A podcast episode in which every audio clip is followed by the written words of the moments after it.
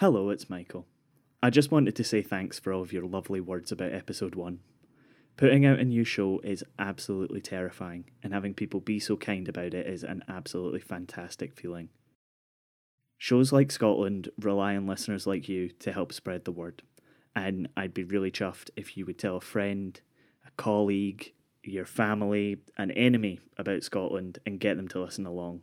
Of course, if you can, please leave us a rating and a review on your podcast catcher of choice. It really honestly does help.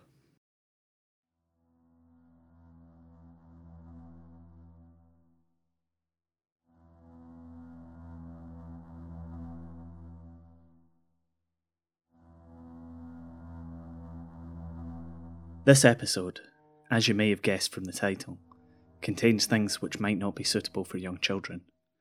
They get Christmas after all, so you can have this one.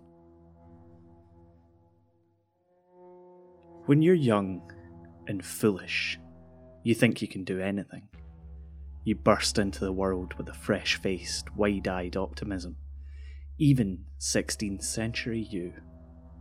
Even the you who was beaten mercilessly by your parents for never being quite good enough, even though your father was a ditch digger who thought that you should go into the family business.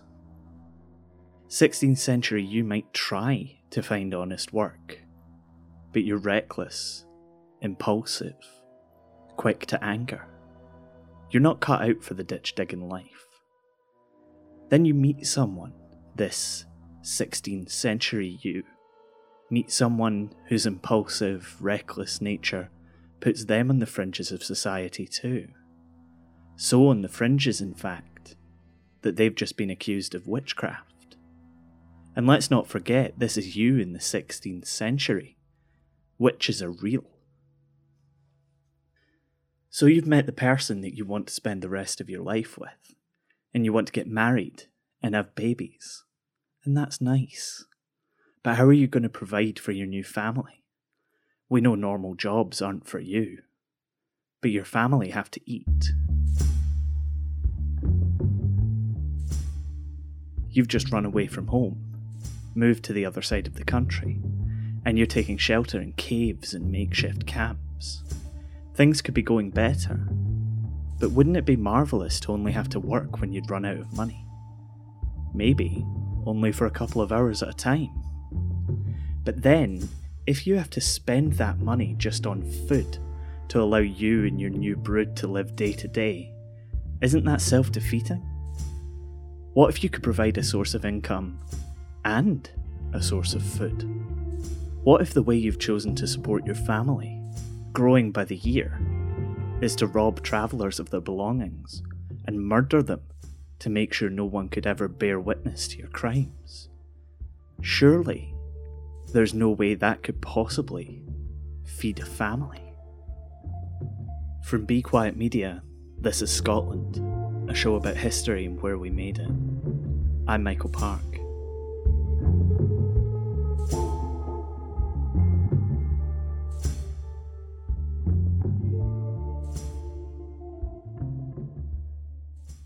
This 16th century you might have been a Mr. Bean who jumped around from cave to camp with his wife, Black Agnes, that same person who had been accused of witchcraft back in East Lothian.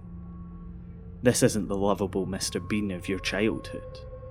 Alexander Bean, or Sawney Bean, as the stories call him, was all of the things we said earlier reckless, impulsive, violent.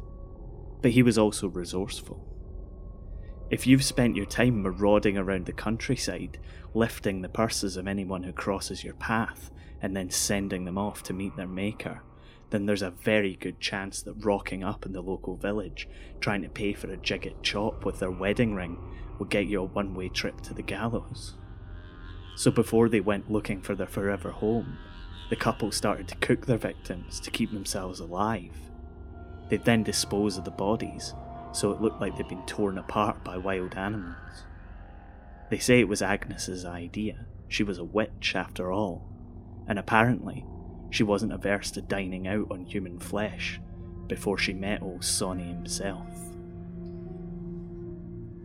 Once you have a home, once you've put down roots and begun to feel comfortable, you can begin to expand your horizons. It was the same for the beans, and they say they found their home at low tide.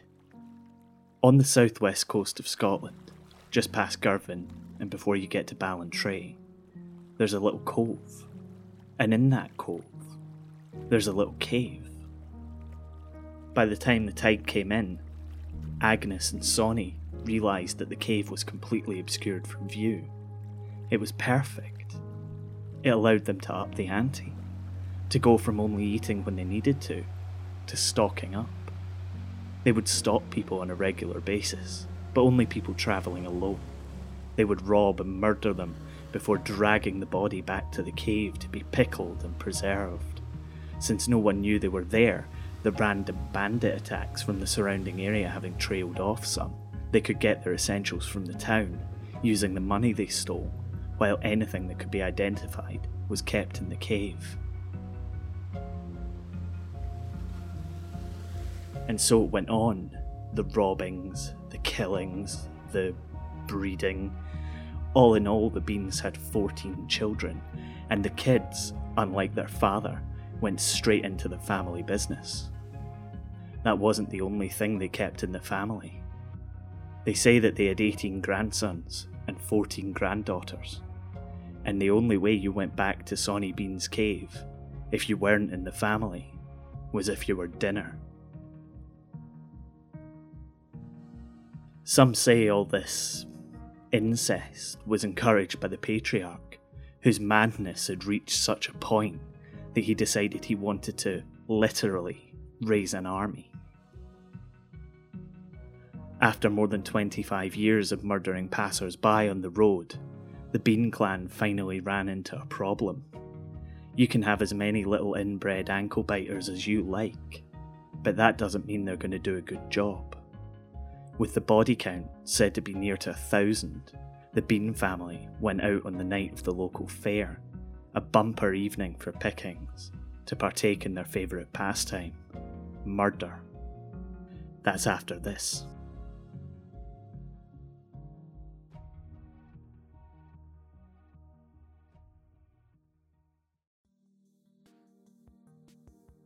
That's right, folks. Not even two episodes in, and he's changing it up. There are going to be two episodes of Scotland in January. One you'll recognise, and something a wee bit different in time for Burns Night. Keep an eye on your feed. You can subscribe to Scotland on Apple Podcasts, Google Podcasts, Stitcher, Spotify, Radio Public, Pocket Casts, Overcast, Acast, iHeartRadio, Castbox, basically anywhere you get podcasts. If you can't find the show, get in touch with me and we'll put that right. Enjoy. For those of you keeping score, there were 48 of them.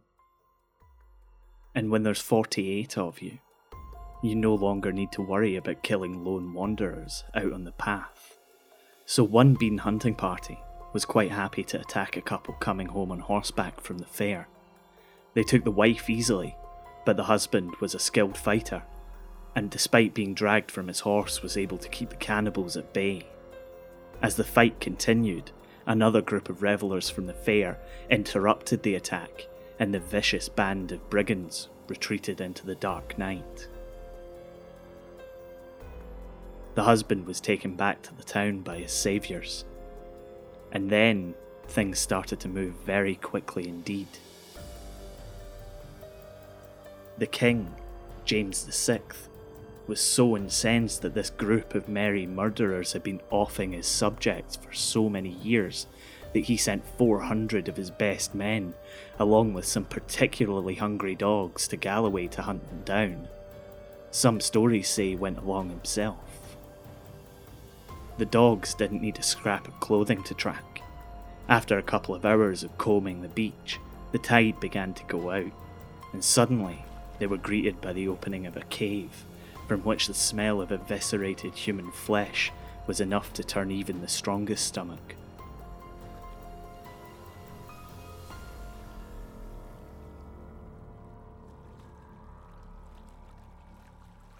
They found the Bean clan inside, huddled against the invasion of civilization, surrounded by discarded valuables from their victims, useless to them due to inscriptions or identifiable designs, and carcasses lining the walls, along with blood soaked tables where the bodies had been butchered.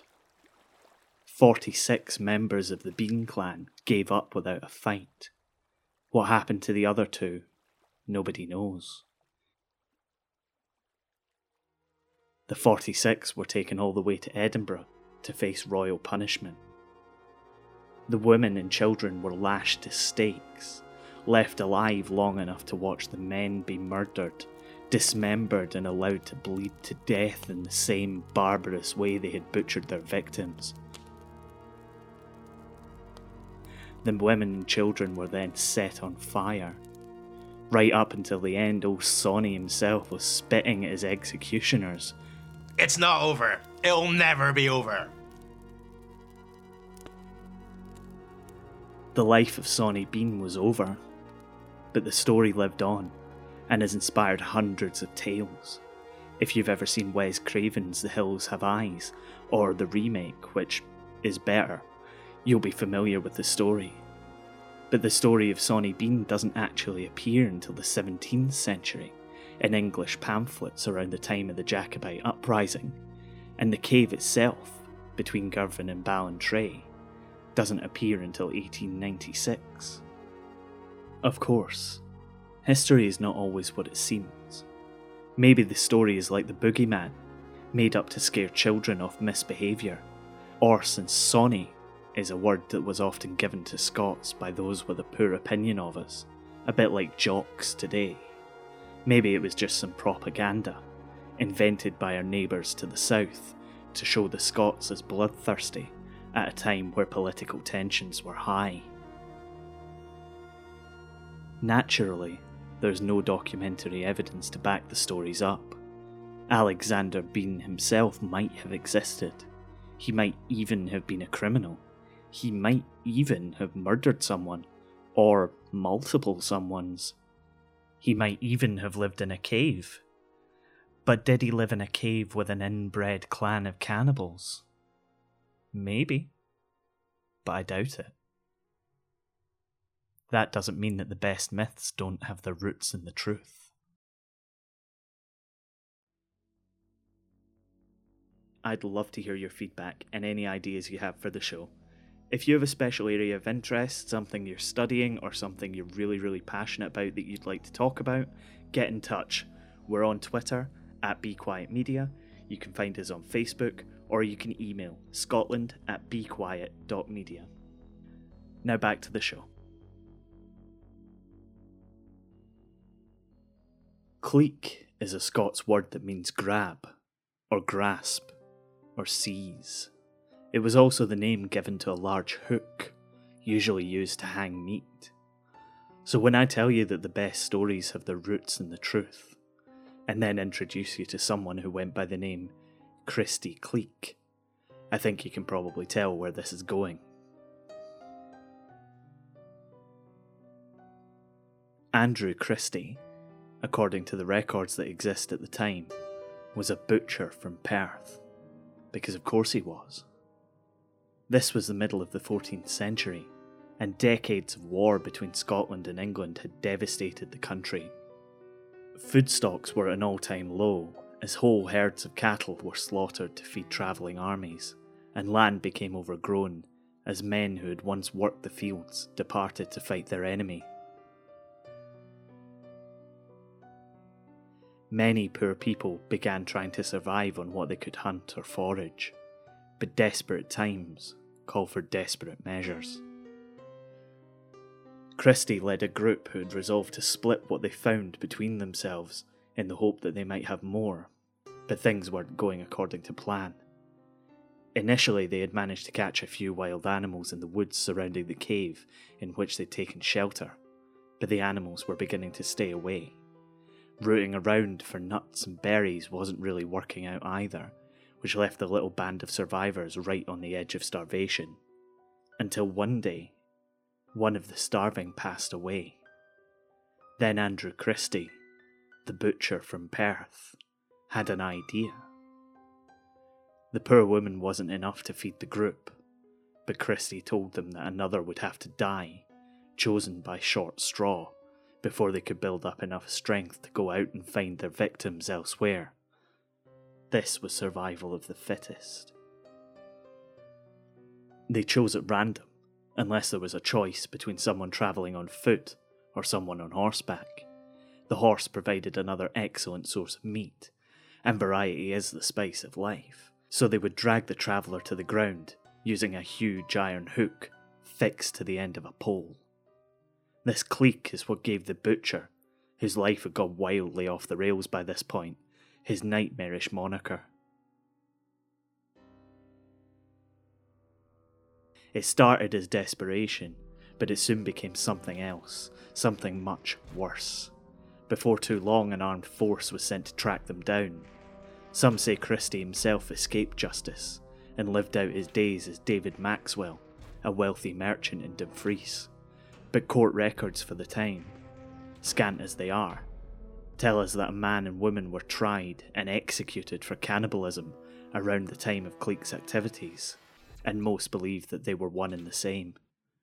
But for generations, the name Christie Cleek was enough to silence even the loudest child.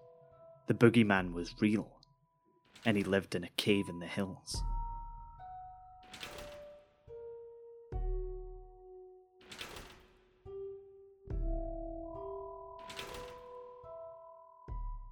From Be Quiet Media, you've been listening to Scotland. It was written and produced by me, Michael Park, and the voice of Sawney Bean was Mitch Bain. You can find out more about the show on our website, thisisscotland.co, and get in contact with any feedback you have for us on Twitter, Be Quiet Media, or we're on Facebook if you search for Scotland Scottish History Podcast. Thanks for listening.